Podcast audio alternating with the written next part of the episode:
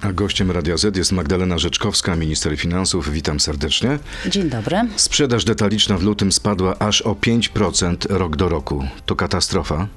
E, to nie jest katastrofa, e, to jest spowolnienie gospodarcze i też osłabienie konsumpcji, które mm, teraz na początku roku już obserwujemy wyższe liczby, ale ma miejsce już od e, kilku miesięcy. Analitycy jest... M-Banku mówią, że to beznadziejne dane.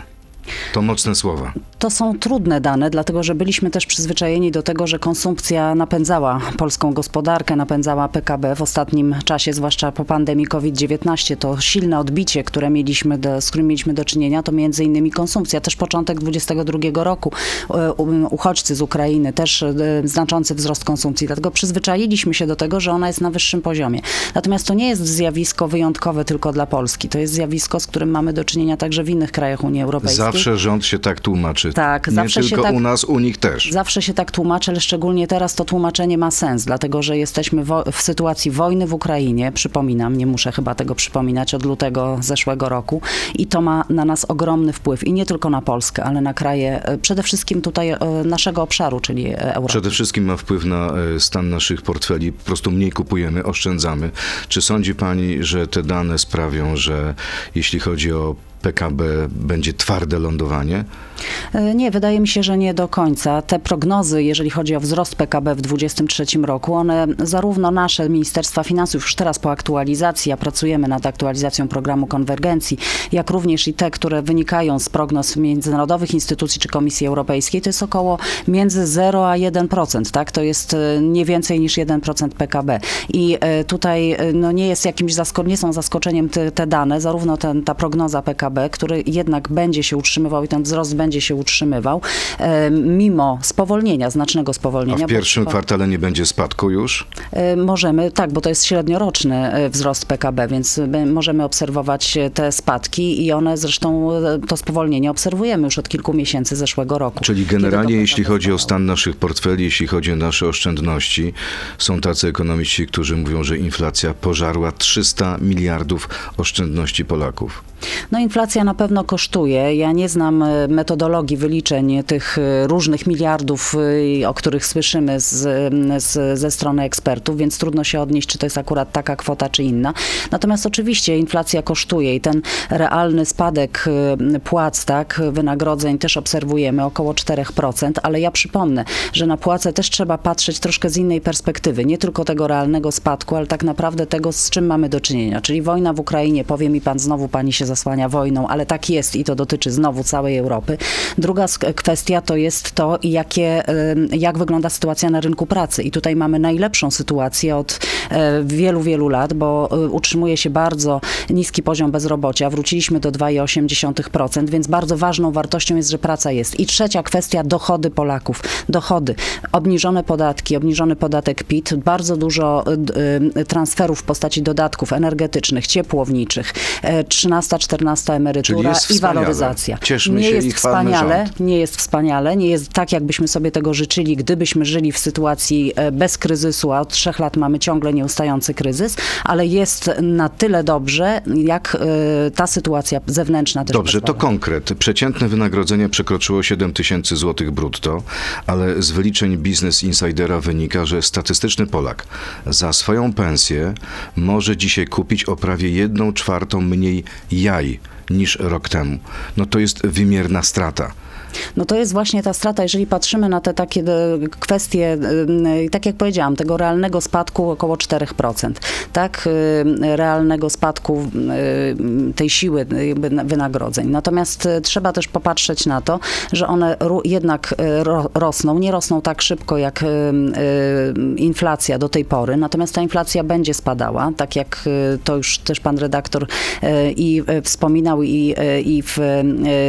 Ona będzie spadała ale nawet jak osiągnie 7% pod koniec roku, to to będzie 7% wzrost. Tak, to jest cen. Tak, to jest ciągle, to są ciągle wyższe ceny. Czyli ciągle będziemy dostawać po kieszeni. Tak, natomiast y, to jest też koszt, jaki my płacimy y, w związku z sytuacją kryzysową, z sytuacją geopolityczną. Czyli znowu wojna. Znowu wojna z jednej strony, ale z drugiej strony ja przypominam, y, patrzmy na dochody to, co rząd robi, to, co robimy, żeby te dochody Polaków, e, ilość pieniędzy w portfelach Polaków e, ratować czy utrzymać na y, wyższym poziomie, pomagać w tej sytuacji inflacji. To są w zeszłym roku tarcze antyinflacyjne, to są, w, to są w, to, też Ale Polacy patrzą na transfery. przykład na dochody spółek państwowych, patrzą na dochody Orlenu. To są gigantyczne zyski. Tak naprawdę e, te spółki zarabiają na Polakach. Ale też proszę Polacy spojrzeć, tracą, spółki zarabiają. Z jednej strony mogą tak te liczby wyglądać, natomiast proszę spojrzeć na to, że przed e, Orlenem, przed spółkami e, energetycznymi po, polskimi e, duże inwestycje, bardzo duże inwestycje w zieloną transformację, w bezpieczeństwo nasze energetyczne z jednej strony. Z drugiej strony trwają też prace, e, częściowo już mamy do czynienia z tym dokładaniem się spółek do kosztów obniżenia No, cen energii od i nadmiarowych gazu zysków wciąż nie ma. ale pracujemy nad rozwiązaniami, które to nie jest podatek, to jest opłata, to, to muszę sprostować od razu, bo to jest opłata, która została wprowadzona w tym sektorze energetycznym e, również opłata Rady de Unii facto Europejskiej. podatek. Rozporządzenie. Muszą zapłacić firmy. Kiedy to wejdzie w życie? Trwają prace analityczne, jest rozporządzenie Unii Europejskiej, które takie, taką daninę solidarnościową wprowadza i trwają prace w tej chwili nad wykonaniem tego również w, całości w Polsce. E, To jest kwestia tygodni, miesięcy? Tutaj wiodącą rolę pełni Ministerstwo Klimatu i Środowiska. My współpracujemy. Myślę, że to jest kwestia najbliższego, najbliższych tygodni pewnie. Kiedy był tutaj parę tygodni temu prezes Obajtek, powiedział, że jest przeciw. Ten, E, przeciw, tak, ten ten sprzeciw przeciw- będzie miał znaczenie, czy nie? wynika, on wynika z tego, że trzeba wziąć pod uwagę kwestie inwestycji, które Orlen jako grupa ma przed sobą. Ja powiedziałam o tym, że są kwestie bezpieczeństwa, które są w tej chwili kluczowe dla Polski. Jedną z nich jest kwestia bezpieczeństwa energetycznego i ten poziom inwestycji, jaki stoi przed nami, przed Polską, zarówno w zielone źródła energii, ale też i w, e, no, no, czyli wszystko, energia odnawialna, tak, e, atom, to są ogromne e, koszty, ogrom, ogromne e, pieniądze, które muszą zostać zainwestowane i największy ciężar tych inwestycji leży właśnie po stronie polskich spółek. W jakim stanie dzisiaj jest budżet państwa? Powiem, że jak na okoliczności, w jakich przyszło nam funkcjonować od trzech lat, to jest w, dobrej, w dobrym stanie. Oczywiście. Były minister finansów Jacek Rostowski mówi, że wasze wyliczenia, które podaliście niedawno są śmieszne. Prawdziwy deficyt finansów publicznych to 90 miliardów, bo poukrywaliście wszystko w tych funduszach pozabudżetowych, w PFR, w, PFR-ze, w BGK i innych funduszach. Ma rację? W funduszach pozabudżetowych nie jest nic poukrywane. Yy, Ale jest to wszystko poza kontrolą jawne parlamentu, i To jest wszystko minister. jawne. Jest to mechanizm, który jest stosowany nie tylko w Polsce, ale także w innych krajach. Już słynne są niemieckie fundusze wsparcia i sił zbrojnych, i e, gospodarki, ale to również jest trochę inne na zasadzie inni też nie myją zębów. to stosują, E, ale to przepraszam, ja przypomnę, że zjawisko funduszy pozabudżetowych, e, pierwszy taki fundusz to jest Krajowy Fundusz Drogowy, więc to nie jest tak, że to jest coś nowego. To jest narzędzie, które zostało troszkę szerzej wykorzystane w, e, w 20 roku, tak, w COVID-zie, do tego, żeby elastycznie móc reagować na sytuacje kryzysowe. Ale I 90 przypomnę- miliardów to bardzo dużo. i przypomnę, że wszyscy, i przypomnę też, bo muszę to powiedzieć, że, że to, te fundusze są regulowane przepisami prawa, obowiązującego prawa. Wszyscy za nimi głosowali, wszyscy to poparli, bo narzędzia, które trzeba było stosować w sytuacji kryzysowej, po prostu tego wymagały. E, Ja też przypomnę, że pracujemy nad konsolidacją, e, czyli chcemy, żeby stopniowo wydatki tych funduszy zostały włączone do budżetu, żeby odpowiedzieć na te zarzuty dotyczące braku transparentności, chociaż tego braku transparentności nie ma, bo wszystko jest jawne i jest Ale opozycja mówi, że absolutnie nie może tego skontrolować. No to chyba wie, o czym mówi. Jawne są informacje, dostępne, fundusze są realizowane zgodnie z przepisami obowiązującego prawa. Nie ma Pani nic mi- pod stołem. Pani minister, Polacy oczekują od was podniesienia 500 plus do 1000 plus. Chce tego aż 70% badanych w sondażu dla Super Expressu. E, Twierdzi, że to mo- pomoże wam wygrać wybory.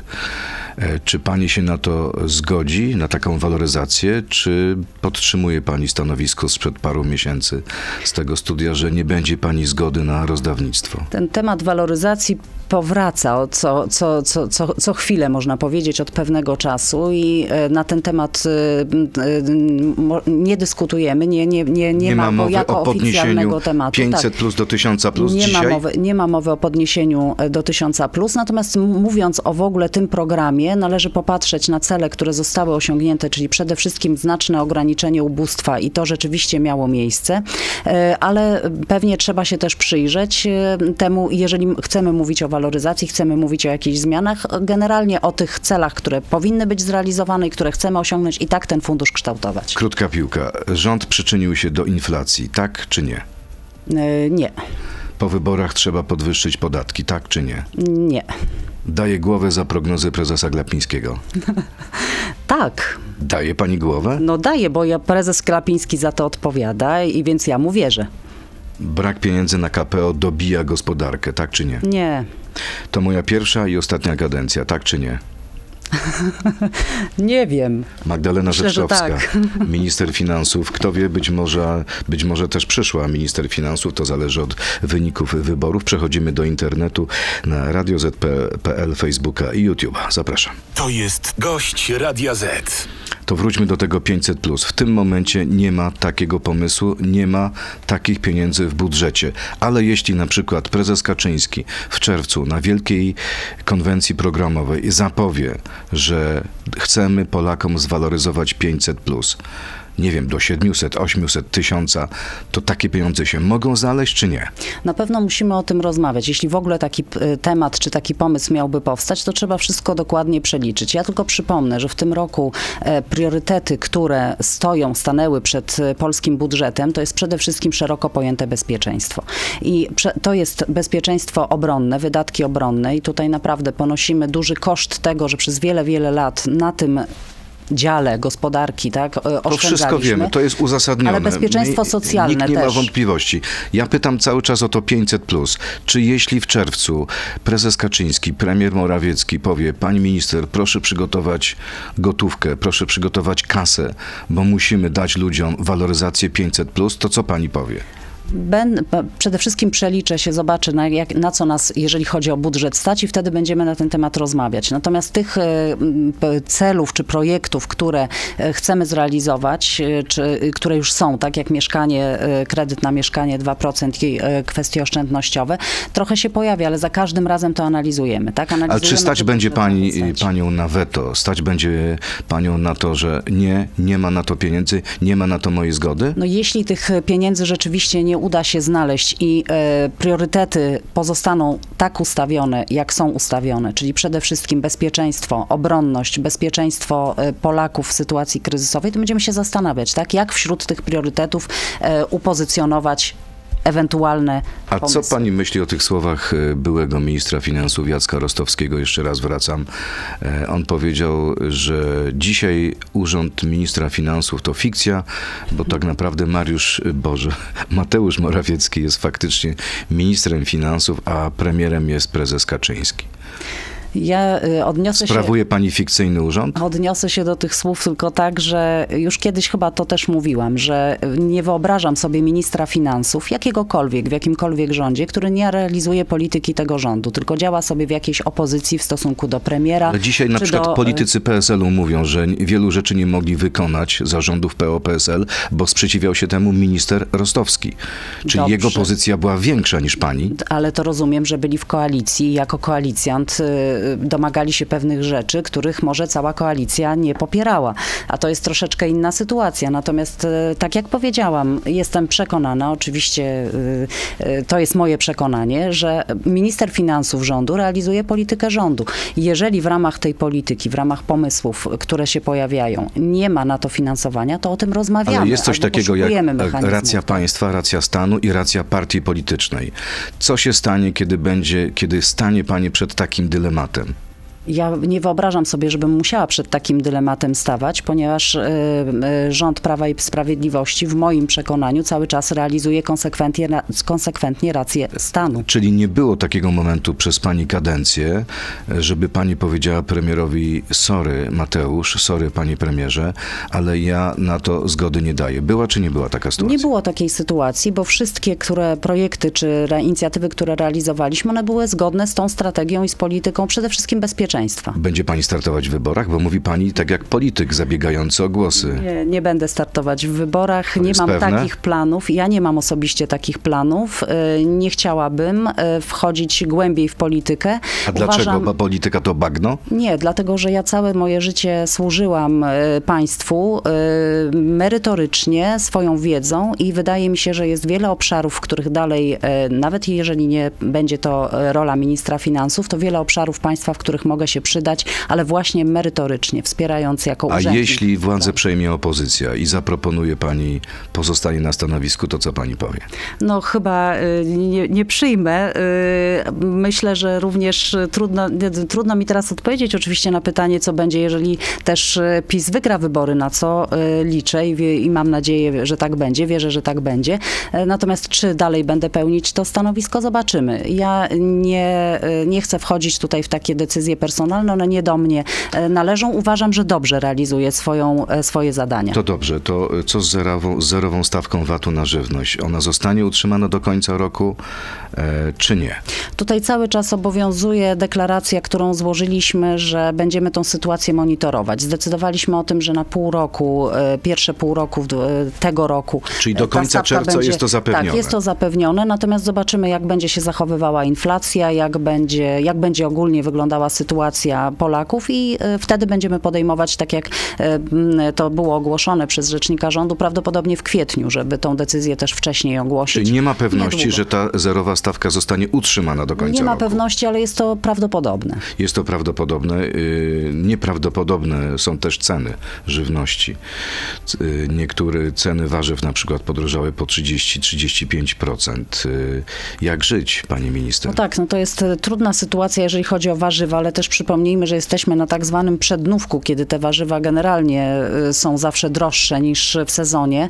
E, Mamy sytuację trudną. No znowu niestety odwołam się do tego, że to nie tylko w Polsce jest problem z warzywami, ale e, u nas one na półkach są, natomiast w Wielkiej Brytanii tam półki są puste, więc jest szansa na to oczywiście, że te ceny żywności też będą spadać, dlatego że one nie są, one są też zależne od jakby kosztów wytworzenia i jakim produkcji. terminie, w jakiej perspektywie one będą spadać? W najwyższą inflację mieliśmy e, według mojej oceny, ale według oceny też e, e, ekonomistów i prognozujących tutaj dalej sytuację właśnie w lutym.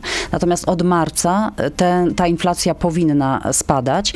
No mamy, ten, mamy problem wy, wysokiej inflacji bazowej, ale tutaj akurat ceny żywności i ceny energii to jest ten koszyk taki podstawowy w Polsce, który jest z tej inflacji bazowej wyłączony, bo u nas najszybciej te, te efekty inflacyjne właśnie one przekładają się w tym przypadku na ceny żywności i na ceny energii. Energia to też e, koszt e, ceny żywności. Ale generalnie na Ale rynkach cena, światowych... cena, ceny gazy spadają. Tak, ceny gazu spadają, ceny surowców energetycznych spadają, spadają też na rynkach światowych ceny żywności, więc ta sytuacja powinna się stabilizować.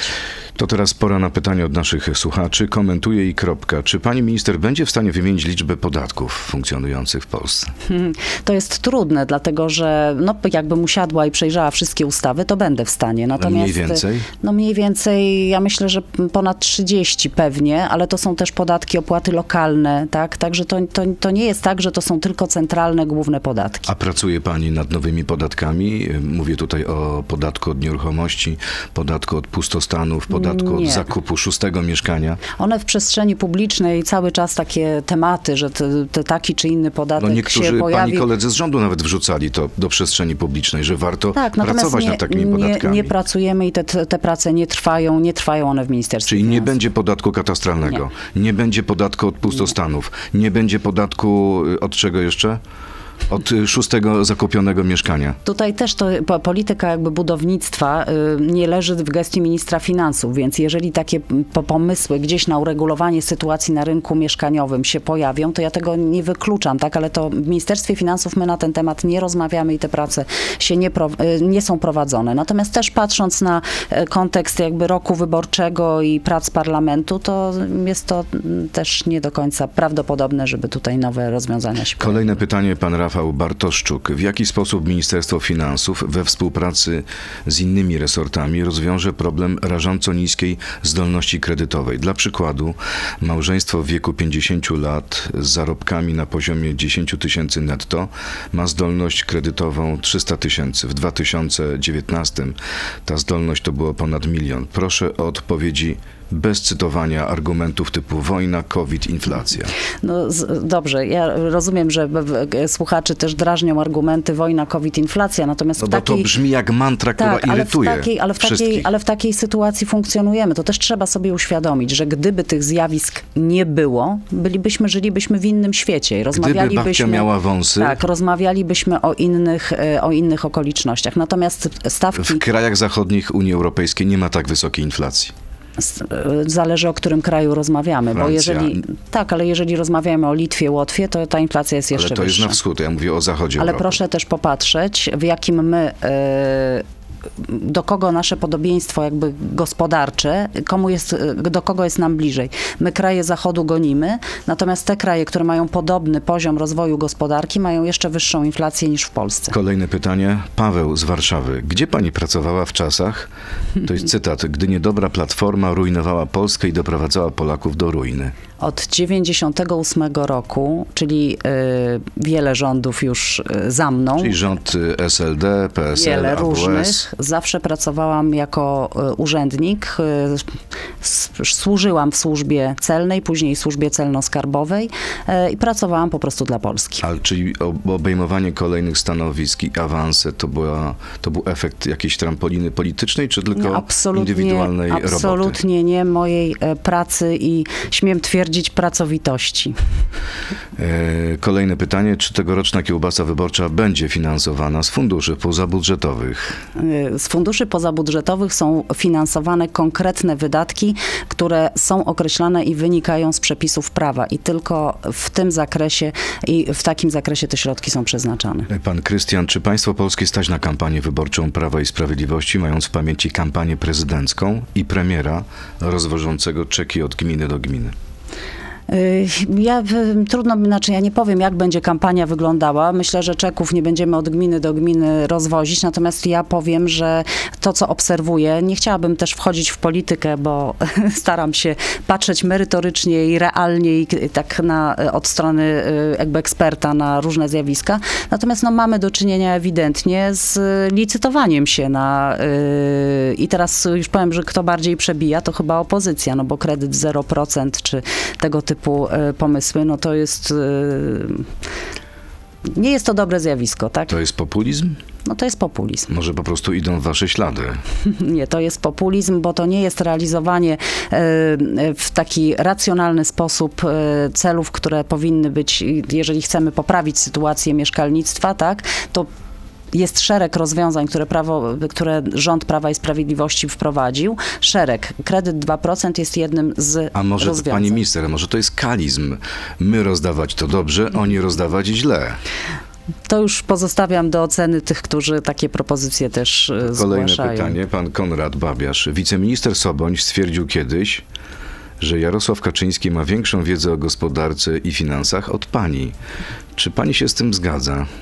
Y, Nie, nie wiem, ja powiem tak, ja, trudno jest y, oceniać, ja jestem teraz ministrem finansów, mnie pan prezes y, Kaczyński to zadanie powierzył i pan premier Morawiecki, więc myślę, pan premier Morawiecki proponował, więc myślę, Ale czy że mają większą miał... wiedzę o gospodarce i finansach od pani? Tak mówi pani człowiek, zastępca.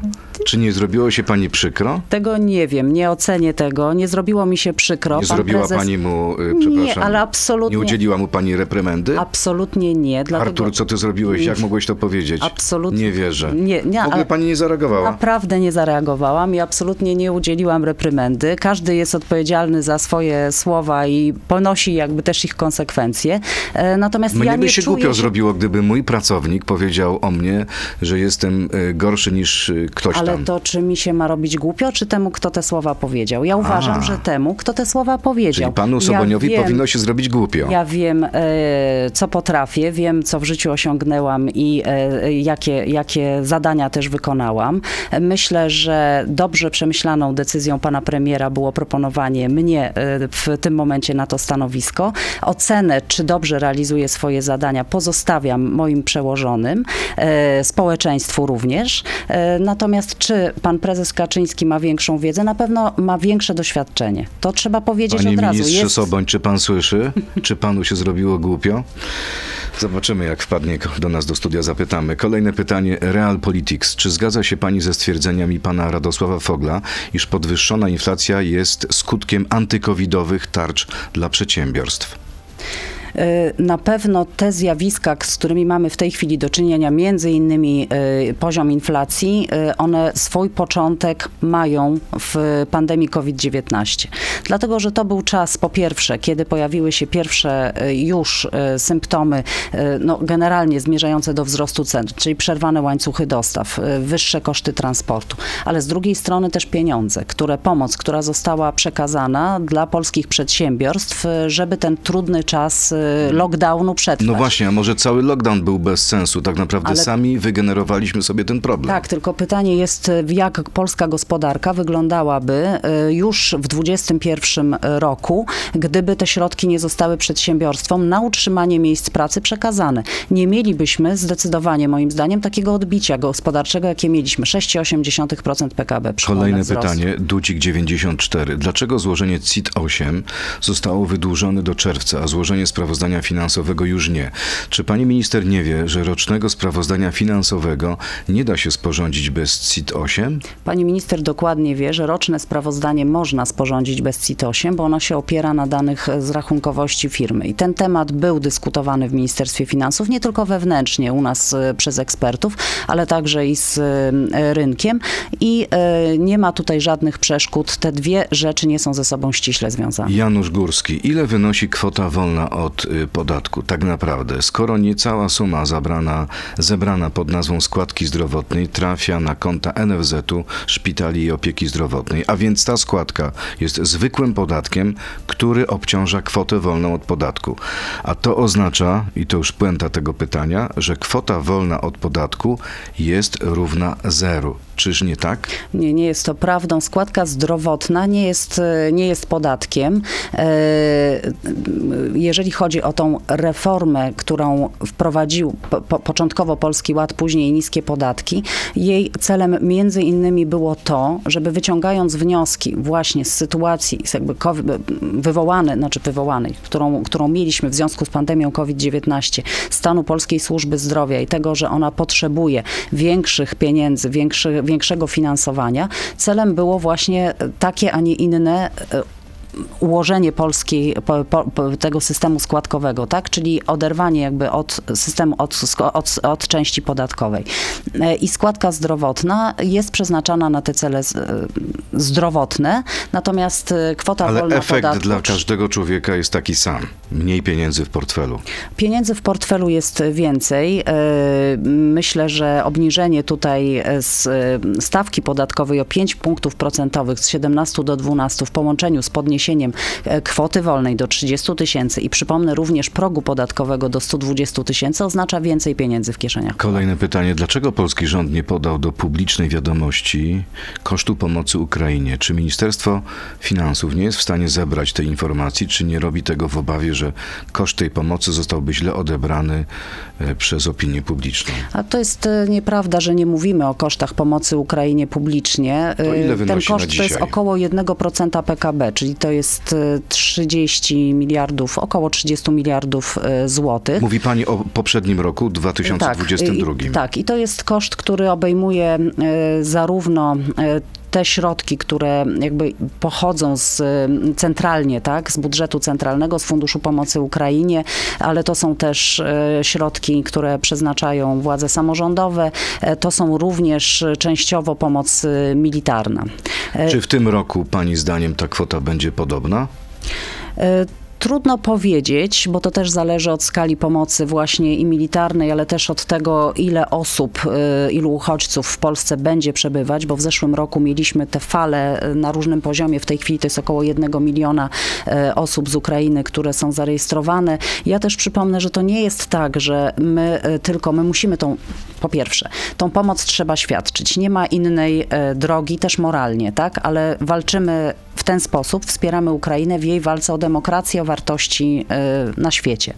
I tą pomoc trzeba świadczyć. Ale obywatele Ukrainy są tutaj w Polsce. Są z nami, żyją z nami, pracują też z nami. To jest już 780 tysięcy miejsc pracy. To są też działalności gospodarcze, które e, zakładają. Więc również jakby kontrybują do rozwoju Czyli ich polskiej gospodarki. obecność tak naprawdę działa bardzo dobrze dla polskiej gospodarki, dla polskiego budżetu? Są też plusy, które z tego wynikają. Kolejne pytanie, y, tym razem moje. Czy, y, bo słyszałem, że nie ma pieniędzy w budżecie na 13 i 14 emeryturę. Y, Pani ministerstwo będzie musiało wziąć na te emerytury pożyczkę 5 miliardów z Funduszu Rezerwy Demograficznej. Czy to nie jest odbieranie kasy przyszłym emerytom, bo to jest system przeznaczony na przyszłość? Mhm. To nie, nie, nie jest do końca tak. Tutaj ten montaż taki finansowy już w poprzednim roku też miał miejsce. E, i- Montaż czy kamuflaż? Nie, no to jest e, po prostu e, zapewnienie finansowania. Nie jest niczym dziwnym, że pewne pożyczki płynnościowe z budżetu, tak, czy właśnie z Funduszu Rezerwy Demograficznej są przeznaczane na te środki. Czyli pani uważa, że tak jak premier, że z jednej kieszeni do drugiej kieszeni i nie ma to żadnego znaczenia? No, trochę to tak wygląda, tak? I to nie ma naprawdę ryzyk No tutaj co dla przyszłych fundusze wydatków istnieją Polaków. tak naprawdę? Może trzeba zrobić jeden wielki worek E, pod nazwą budżet. Może trzeba i w tą stronę będziemy y, pracować, bo tak jak y, też pan premier zapowiedział i nad tym pracujemy i też już o tym wspomniałam, pracujemy nad konsolidacją finansów publicznych ze względu na progi ostrożnościowe, ale nie tylko te krajowe wynikające z y, naszej konstytucji, ale też y, y, unijne. Chcemy to zrobić w sposób bezpieczny i odpowiedzialny, tak żeby zarządzać przez kolejne lata dobrze poziomami Ale projekt w sprawie tej pożyczki pojawił się na Radzie Ministrów praktycznie bez konsultacji, bez uzgodnień. Znowu nie korzystamy z procedur. Znowu te procedury są omijane. Dlaczego tak to wszystko wygląda? Ale to nie jest dokładnie tak, że bez konsultacji i uzgodnień, bo z Ministerstwem Finansów takie konsultacje i uzgodnienia y, A są. z innymi resortami? Y, Myślę, że też tylko w trybie po prostu szybkim. Szybkim. Tak. Czyli bez konsultacji. Nie no, z konsultacjami, tylko działamy też e, w, e, szybko. Wiele, e, wiele projektów i ustaw, ale różnych uchwał i propozycji rządowych musiało być w ostatnim czasie, no przypomnę, no od trzech lat jesteśmy w sytuacji naprawdę no, wyjątkowej. Jeszcze w takich warunkach nie funkcjonowaliśmy, więc to wynika, wymaga też szybkich decyzji. To na koniec o wyjątkowej sytuacji amerykańskich banków. Czy upadek tych dwóch i kłopoty kolejnych, kłopoty także Credit Suisse, mają jakikolwiek wpływ na Polskę? Czy, czy nam coś grozi? E, Na szczęście nam nie grozi e, w związku z kłopotami tych banków e, kryzys i tak zwany ran na banki, czy jakiś niepokój i zachwianie stabilnością naszego sektora bankowego. Wynika to z tego, że zarówno e, Silicon Valley Bank, e, e, jak i Credit Suisse troszeczkę były w innej sytuacji. Tutaj ten bank amerykański SVB to w ogóle inny sposób zarządzania jakby płynnością i kapitałami. Tam e, głównym klientem tego banku były startupy, fintechy, to są Czyli firmy z dużym Krzemowa. ryzykiem, tak, to są, to są obarczone dużym ryzykiem inwestycje i e, też wyłącznie długoterminowe obligacje. Natomiast u nas ten kapitał jest zdywersyfikowany, również sposób zarządzania jest zdecydowanie lepszy w Europie i w Polsce, jeżeli chodzi nadzoru, tak, nad systemem bankowym. E, My mamy swoje wyzwania i te nasze wyzwania to są głównie kredyty frankowe i tutaj ryzyka związane z koniecznością zawiązywania rezerw na e, potencjalne spory. Dlatego tutaj razem z KNF-em, z instytucjami nadzoru przede wszystkim zachęcam do zawierania banki, do tego, żeby z klientami zawierały ugody i żebyśmy w ten sposób wychodzili z e, tych e, trudności. Ta Ale sprawa tu czas grozi na... systemu bankowemu Nie, nie, bo tutaj ta, ta sprawa jest rozłożona w czasie. Banki już mają zawiązane rezerwy na te kredyty frankowe. E, także oczywiście tu istotny będzie wy, wyrok TSUE, który nas czeka wczesną jesienią, myślę. Mamy opinię Rzecznika Generalnego. Ona nie jest wiążąca, ale pokazuje pewien kierunek, więc no, będzie miało to na pewno wpływ. Czyli trzęsienia ziemi Nie. y, w Polsce nie będzie. Nie będzie. Bardzo dziękuję. Magdalena Rzeczkowska, minister finansów, była gościem Radia Z. Dziękuję, miłego dnia. Dziękuję. To był gość Radia Z. Słuchaj codziennie w Radio Z i na player radioz.pl.